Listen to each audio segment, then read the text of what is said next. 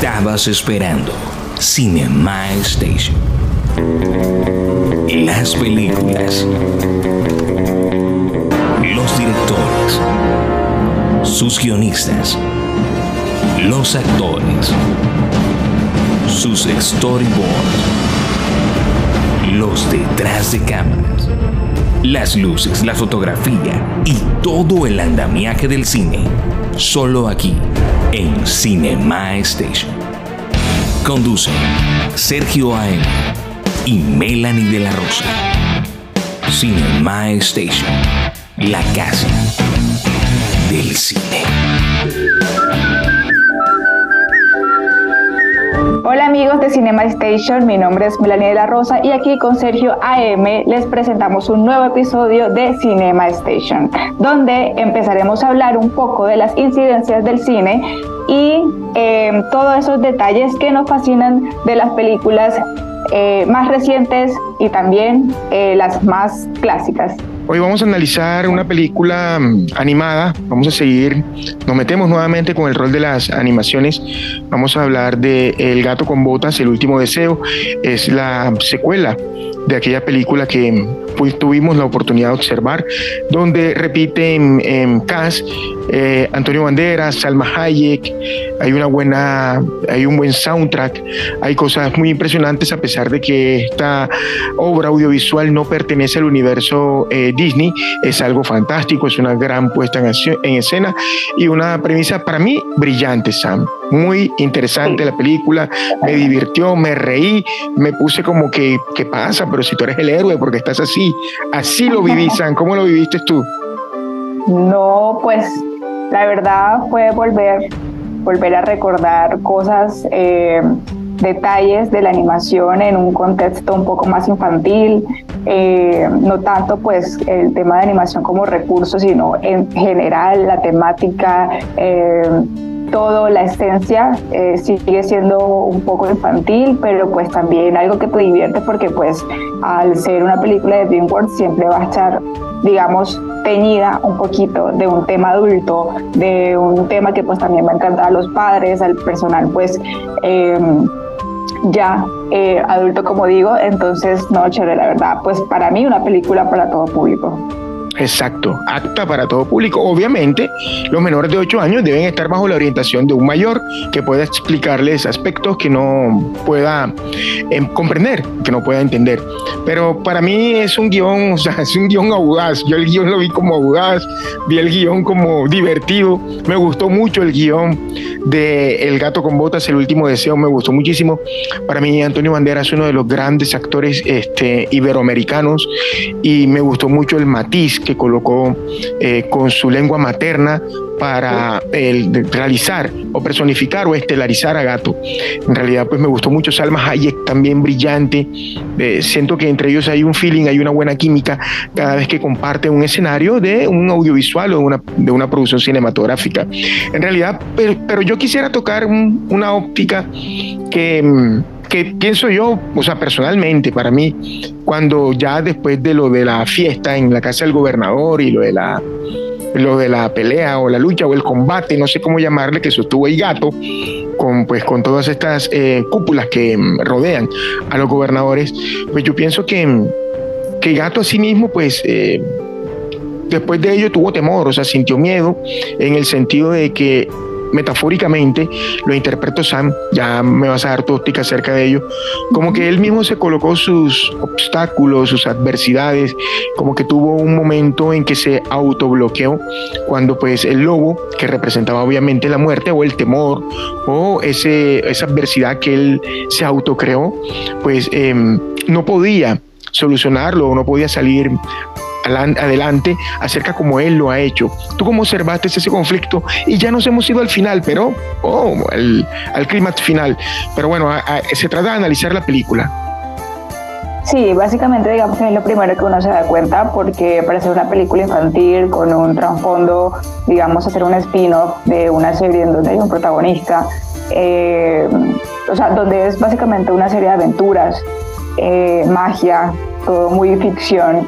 Eh, fantasía, eh, que te traigan aquí un contexto un poco más real de la debilidad del héroe Exacto. le podemos llamar a, digamos, a esa representación en que el héroe o esa persona que lo puede todo realmente hay algo que no puede escapar.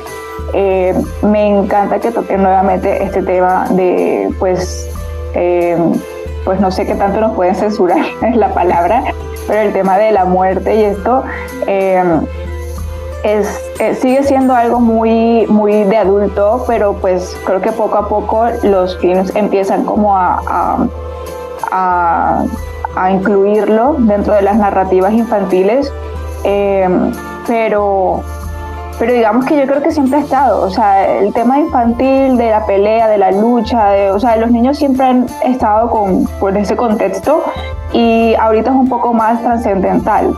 ¿Ya? Entonces ya te pinto un, gato que no es el que se cree, que, o sea, la verdad a mí me encanta la personalidad de gato y como tú dices, ponerlo ya en una cultura española, la verdad le da una personalidad espectacular. Eh, y, o sea, el inicio sí te lo pintan muy de que es el mejor héroe, incluso tiene una, una banda sonora pues dedicada a él como héroe. La verdad es, muy chévere cómo lo halagan, cómo lo alaban así. Y vemos este eh, no, la verdad es que a mí, yo recuerdo esas imágenes y la verdad son impresionantes. O sea, eh, todo el contexto eh, cinematográfico detrás, color, escenografía, eh, perdón, eh, sí, fondos, encuadre, que ya te muestran un gato real, un gato que simplemente se asusta por todo, porque pues así son los gatos, ¿ya? Se asusta por todo, este, es digamos que vulnerable a ciertos aspectos eh, eso me encantó y el hecho de que utilizaran recursos como sangre, un recurso de, eh, de que lo hirieron y mostraron algo súper real. Eh, la verdad es, es, ir más allá, es ir más, más, allá no de una simple historia de fantasía o de un cuento de hadas, que pues aquí se maneja mucho. Entonces no, la verdad, desde el contexto fílmico hasta la narrativa en sí, me encantó. Sí, Quería preguntarte, ¿las animaciones en Gato con Bota, El Último Deseo, son en 2D o, mezclan con 3D? Eh, es una mezcla, realmente lo que yo aprecié, tuve una discrepancia, tuve que investigar un poquito, eh, porque es que, o sea, yo sé que este nuevo estilo de animación eh, está dado más a realzar la estética visual en un poco más expresionista, como el tema de los colores que son un poco brillantes, el tema que parezca una pintura en vez de, ¿qué te digo?, un, un objeto volumétrico, que por lo general lo vemos en un 3D. Pero pues eh, yo creo que es una combinación de varias técnicas, pero tirando un poco más a que tú veas eh, el detalle como si fuera una pintura, un poco de estética eh, pues al tema creativo, ilustrativo, ¿no? Eh, hay zonas en donde sí se llega como a apreciar un 3D, como un CGI, como pues una animación por computadora, eh, pero esas, digamos, viñetas como tipo cómics que sale cuando, te, cuando golpeas, cuando sucede como algo muy eh, chocante o algo así, entonces eso también es un añadido que quieren pues involucrar como no, no quisiera decirle como si es romper la cuarta pared, es como porque es que son cosas que el espectador ve, pero los personajes internos de, la historia no. Entonces es digamos que un, simplemente un recurso visual para exaltarlo, pero realmente es muy chévere. O sea, todo está como muy compilado, no molesta al ojo, no, no es muy intrusivo al ojo tampoco. Eh, y lo que sí me di cuenta es que el tema de animación, por lo menos en las, en las, perdón, en las peleas, en los enfrentamientos, eh, yo creo que hacía como un recorte de fotogramas para que no fuera la animación tan interpolada, es decir, como tan fluida, y sí se ve como cortes. Eh, hay personas que eso le puede como disgustar porque pues están acostumbrados a un tipo de película más, no sé, perdón, un tipo de peleas eh, más tradicional, fluido, en donde salgan efectos y así. Entonces aquí hay una combinación de varias cosas, pero en ese aspecto eh, sí lo noté mucho. Eh, también el tema de que no abusan del slow motion y eso es algo que pasa incluso en películas live action, que es pasa una escena de acción y quieres ponerlo todo en cámara lenta para que sea súper guau, pero pues no, a veces abusan de este recurso y, y es como molesto. En, aquí yo siento que supieron compilar muchas cosas desde la colorimetría, toda la iluminación, como el, la estética visual y qué tan fluido era la, es la animación. La verdad me, encantó mucho Es una película, Melanie, tú lo acabas de decir de la mejor manera, ha recibido las mejores de las críticas, la película pues a pesar de no ser de la casa Disney, es, es una obra audiovisual que trató una temática eh, muy chévere, muy, como tú lo dijiste, muy llevadera, muy divertida, tuvieron mucho más en cuenta al público eh, infantil, pero no quiere decir que sea una película para niños, es una película para todo tipo de público y me gustó mucho cómo em, el director de la obra audiovisual eh, generalizó las características de cada uno de la psiquis de sus personajes que participaban y que tenían incidencia dentro del audiovisual. Si vemos a Kitty es, es, alguien que siempre está eh, pensando en un horizonte positivo, Gato pues es una leyenda, el héroe, el que quiere ayudar. Dentro de todo esto que hemos relatado, Bonachón y Perrito, o sea, Perrito me gustó, me gustó mucho. el personaje. me gustó mucho Perrito, o sea, a pesar de que no era de los protagónicos, pues eh, fue un, secundario que tuvo... Te llevó el corazón. Exacto, y que tuvo conexión, es correcto, de todos. Y que pues al final, y disculpen el spoiler, nosotros tratamos de no dar tantos spoilers, al final pues se resalta el valor de la amistad, la reconciliación y todo esto. En realidad me gustó mucho la película. Cuando hablamos de vamos a hacer esa película, la verdad me gustó mucho y me pareció algo más allá de todo lo que hemos visto a través del género o lo que hemos llegado a ver del género animación, aventura, fantasía y todo lo demás. Es una película con un hilo narrativo diferente a lo que estamos acostumbrados a ver. Pues desde este punto de vista, lo que tú tocabas anteriormente, tocaron pues los temores del héroe, de la leyenda, del, del, estelar. Y la verdad pues me gustó muchísimo. Y lo del mapa, todo ese cuento del mapa del, del, y yo me reía con eso, impresionante. O sea, no solo el mapa, porque es que, bueno, sabemos que Shrek y sus spin-offs, o sea, todo lo relacionado a este universo es como la gallina de oro de DreamWorks. Ya, o sea, creo que solo una película de Shrek realmente no fue tan vistosa, pero todo lo que es relacionado a este universo gusta, o sea, tanto adultos, o sea, no hay nadie que diga no me gusta Shrek o no me gusta Gato de pronto pues el, tema de, estas películas un poco más particulares a Gato eh, tienden a traer otros temas, eh, pero, sin, eh, pero siempre en el universo siempre está el cuento de hadas y aquí yo creo que la verdad abundan las referencias de cuentos de hadas y más por inducir a un, pues digámosle un villano que hace parte también de las, de las de, estas historias tradicionales que es como Recito de Oros, es Recito de Oros. Em, y cómo también desarrolla su personaje. Algo muy chévere que, que hablaste fue de las cities de estos eh, y cómo lo visualmente lo representaron en el mapa y en todos los sucesos del camino, o sea, como una aventura, todo ese tema épico de, de cumplir una meta o una misión, en este caso pues es el objetivo de la película. Eh, cómo pues a través del mapa representaban lo que, lo que internamente eran ellos. Que si tocaban el mapa entonces ya se veía un camino pues representado como gato era, como kitty era, como perrito era. Entonces es como, a ver, visualmente yo te muestro qué hay en los corazones de cada uno de los personajes. Sí. Y por eso es que a uno le encanta tanto perrito porque es una persona, no, una persona, perdón, es un personaje que aparte de tener la esencia pues real de un perro, la comparación de un gato en donde se hace esta comparación realmente súper estricta de lo que es un perro y un gato, ¿no? Eh, pero realmente te enamora cómo lo, cómo lo, o sea, visualmente lo, lo representan. Eh, todo este alma pura, sin ningún tipo de interés que todo lo que, o sea, todo lo malo que le pasa realmente él lo considera algo bueno y lo ve de una perspectiva diferente y el gato y, Kitty son como un poco más, eh, digamos, poco idealistas y más eh, realistas. Ya es como, no, esto es malo, esto sucede de esa manera y Perrito es realmente un alma inocente.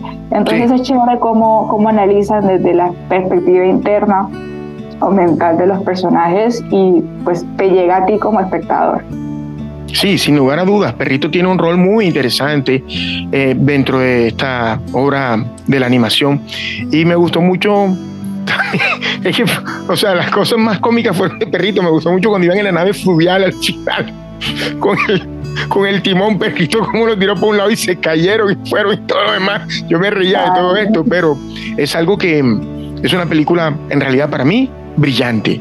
Es una película que me gustó mucho y más allá de que me haya gustado, pues obvio, eh, con el tiempo, esta película estuvo, se estuvo tratando de elaborar desde el año 2004, como lo decía Melanie anteriormente, teniendo en cuenta el universo Shrek. Entonces, si nos damos a la tarea de analizar todo este tiempo que ha transcurrido, desde 2004 hasta acá, la concesión de los personajes, la confesión de los personajes, su psiqui, su perfil psicológico, de dónde viene, cómo viene, y todo esto, pues hay un trabajo que viene lastrado desde hace muchos años y que obviamente, como le hemos dicho, hay cosas que errores, como lo querramos llamar, fallos, como ustedes quieran, pero en realidad es una obra audiovisual impresionante y que pues no me voy a quedar con algún puntico negativo, me quedo con lo bueno de la obra, me gustó mucho. Y en realidad pues eh, es cuando nosotros nos damos cuenta de que estos grandes actores prestan sus voces para realizar eh, o caracterizar un personaje de la animación. Es fantástico ver cómo ellos juegan con sus curvas melódicas, con sus ritmos de voz, con sus tonos de voces, con las cuerdas vocales. Salma Hayek, eh, Antonio Banderas, me gustó mucho, impresionante. Antonio Banderas tiene algo característico de él que aún cuando está en sus películas que no son animadas, eh, pues siempre tiene esa pizca, ese tono de humor y acá quedó reflejado cómo eh, llevó a cabo, cómo lo ejecutó a Gato. En realidad, pues para mí es una obra maestra, lo puedo decir sin temor alguno. Y no sé ahora qué está pasando porque antes se sostenía de que las segundas partes no eran tan ricas o tan exquisitas como la primera. Pero después de haber visto Avatar 2, después de haber visto Gato con Bota, el último deseo, puedo decir que han superado a la primera parte ambas eh, no, incluso, incluso en Shrek, la segunda película superó en todo aspecto, eh, incluso la primera, que fue un poco más contextual. Sí. La segunda fue increíble y yo creo es, o sea, yo creo que es que tanto eh, juegan con la narrativa de, de los recursos de cuentos de hadas y ponerlos a su favor. Básicamente todo es pura crítica, todo es puro sarcasmo y es algo chévere que, que pues que tal vez un niño ahorita no entienda, pero pues seguramente el padre sí cuando crezca también. Entonces tiene como una, eh, un, va a tener como un buen envejecimiento la película eh, y eso es bastante chévere. Eh, a ver, ¿qué, qué opinas de, de los antagonistas?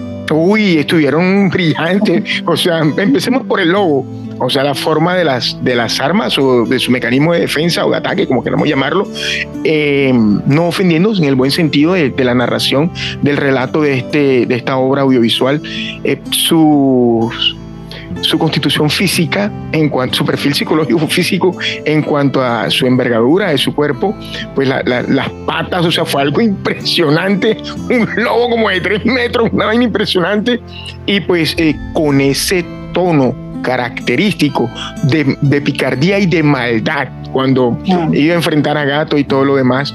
Y recuérdame, recuérdame el del maletín, no recuerdo el nombre, del villano del maletín, que es un humano. Ah, no recuerdo ahora el nombre.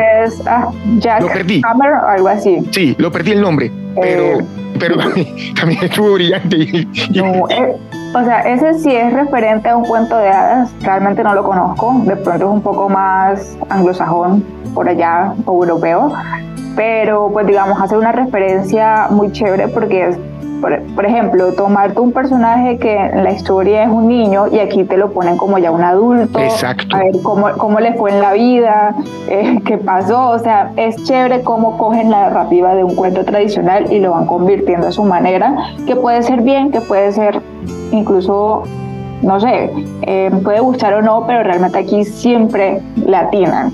Eh, incluso el hecho de que tuviera una aparición especial Grillo, Uy, pues, yo lo asumí como que era él, eh, el de, pues, de Pinocho. Exacto, yo también lo vi de esa manera.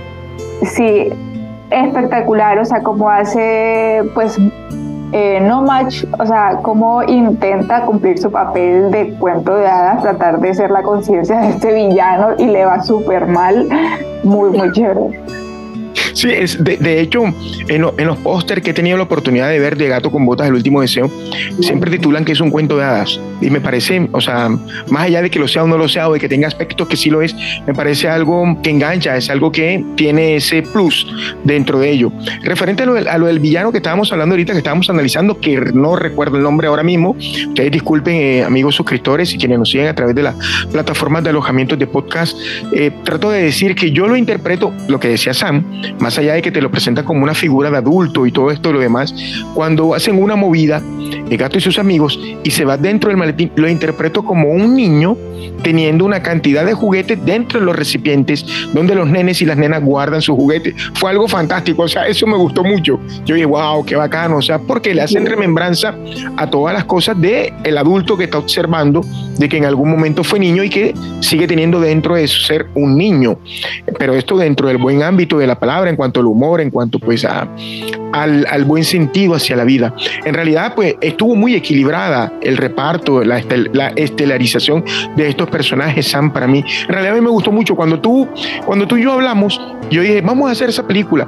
Y te pregunté dónde estaba. Y no, está en cine, listo, voy. Y me vi la película, me gustó muchísimo. O sea, en realidad no tiene fotograma malo desde desde el arranque el final. O sea, es algo, Sam, de esas cosas que uno no es que se vean a menudo, pero sí salen, sí solemos verlas. O sea, es algo que yo digo, wow, o sea, de algo sencillo, de una idea sencilla, cómo cristalizaron un, material excelente, San. O sea, en realidad me gustó mucho, me gustó muchísimo. Me gustó cómo recrearon ese universo, ese escenario, más allá de que habían pantallas azulitas y todo lo demás, cómo hicieron ese diseño de producción, los decorados, ese ambiente, todo lo que tiene que ver con las técnicas de estilismo para que las cosas se vean próximas a la realidad. Eso me gustó mucho, cómo lo llevaron, cómo lo elaboraron. Y yo, en realidad, yo, yo valoro mucho el cine de animación. Yo sé que es un cine que lleva mucho tiempo de planear de ejecutar, de pensar, de bocetear, de mostrar. Y me gustó mucho. Sea, en realidad, cuando, tú, cuando vi tu óptica de la película, no, vamos a hacerla. Y la vi y me reía, la disfruté. No sabes cómo la disfruté, me reía carcajadas. La disfruté muchísimo porque en medio de que es una película animada, tiene muchos toques de risa, o sea, tiene muchas cosas pintorescas y me gusta eso. Me gustó muchísimo. Sea, en realidad esa premisa estuvo fantástica. La recomiendo, la recomendamos para aquellas personas que no han visto Gato con Botas, el último deseo. Es impresionante. Hay guiños como dijo San ahorita, hacia Pinocho, con Grillo, hay guiños, pues nació del universo de Mary Poppins. Exactamente. Sí, de, del maletincito, Mary Poppins, como bueno, eh, necesitas mucha cultura para entender todas estas referencias. Eh, correcto, pero en realidad es una obra audiovisual. A los que les gustó Avatar, y no quiero decir que sean iguales, esta película también les va a gustar. Es una gran puesta en escena. Decíamos al inicio, al arranque en este 2023 con Avatar, que este año 23 era con Avatar, era el inicio de que podríamos lograr observar, a ver grandes obras audiovisuales, cinematográficas y todo lo demás. Y hasta ahora, hasta como vamos, no ha decepcionado. Vamos muy bien, Sam. En realidad me gustó mucho. Sí. Bueno, para no quedarnos con la duda, eh, el pues primer antagonista, bueno, digamos, segundo antagonista, eh, se llama Jack Horner y sí, estaba basada en una canción popular infantil inglesa Exacto, lo Entonces, eh, sí, la verdad, o sea, no hay nada que no tenga sentido aquí, todo está por una razón. Eh, lastimosamente, pues nosotros no tenemos tanto contexto, digamos, si es algo un poco más tradicional eh, europeo, pues igual chévere que lo pongan de esta manera, por lo menos para uno interesarse. Y algo que tú mencionabas de, o sea, eh, por qué es tan chistosa la película. O sea, a veces esto tiene mucho que ver con el doblaje y yo respeto mucho. O sea, hay personas que dicen, no, yo me lo veo en el idioma original, en inglés y listo. Dale, todo bien. Yo aprecio también todo el trabajo de producción que hacen en doblar o pues darle voz a un personaje. Pero ya en el tema de doblaje, toda esta dirección tiene que ir mucho, tiene que ir, digamos, acorde a, a donde se va a emitir. Por ejemplo, si es Latinoamérica, por lo general no es el mismo doblaje que España. Y sabemos que nosotros pues hablamos español, la lengua castellana, ¿no? Entonces, esta dirección eh, de películas como la de Shrek, como este, como todas estas que son un poco comedia, eh, comedia animada, pues digamos de una manera, eh, tienen un contexto más latino, en donde usan palabras que a nosotros obviamente nos va a dar risa porque son un poco informales y no esperamos que los, las pongan ahí y mucho menos que nosotras, nosotros pues sepamos lo que significa, porque así le da un sentido más propio. O sea, gato es español, dice palabras, eh, eh, no dice tantas palabras españolas realmente, o sea, es algo que yo como pues colombiana puedo entender, seguramente el mexicano también puede entender. Y los chistes, los chistes no se quedan cortos, porque es que ya ponerte, o sea, yo Sé que, por ejemplo, los americanos tienen un humor muy raro. O sea, la verdad, un chiste de ellos casi que no tiene sentido ni siquiera traduciéndolo ni nada. Entonces, digamos que yo leerlo, o sea, ver películas animadas a mí casi que no me gusta verlas en, en, en su idioma original. La veo después como para analizar ya un poco eh, el, pues, quién fue el actor de doblaje y así.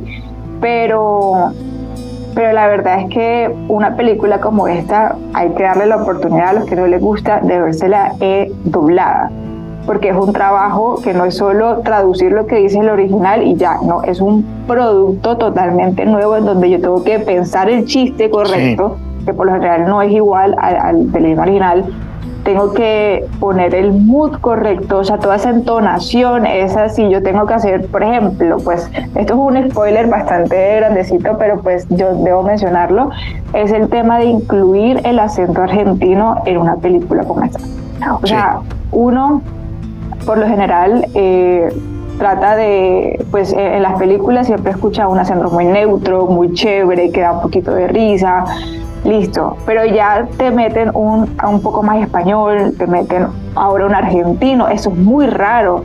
O sea, el español pasa porque pues eh, en contexto cultural, pues gato es español, pero ponértela eh, este personaje, no voy a mencionar, eh, con un acento argentino y que no te moleste porque pues yo entiendo que hay personas que a veces le raya otros acentos.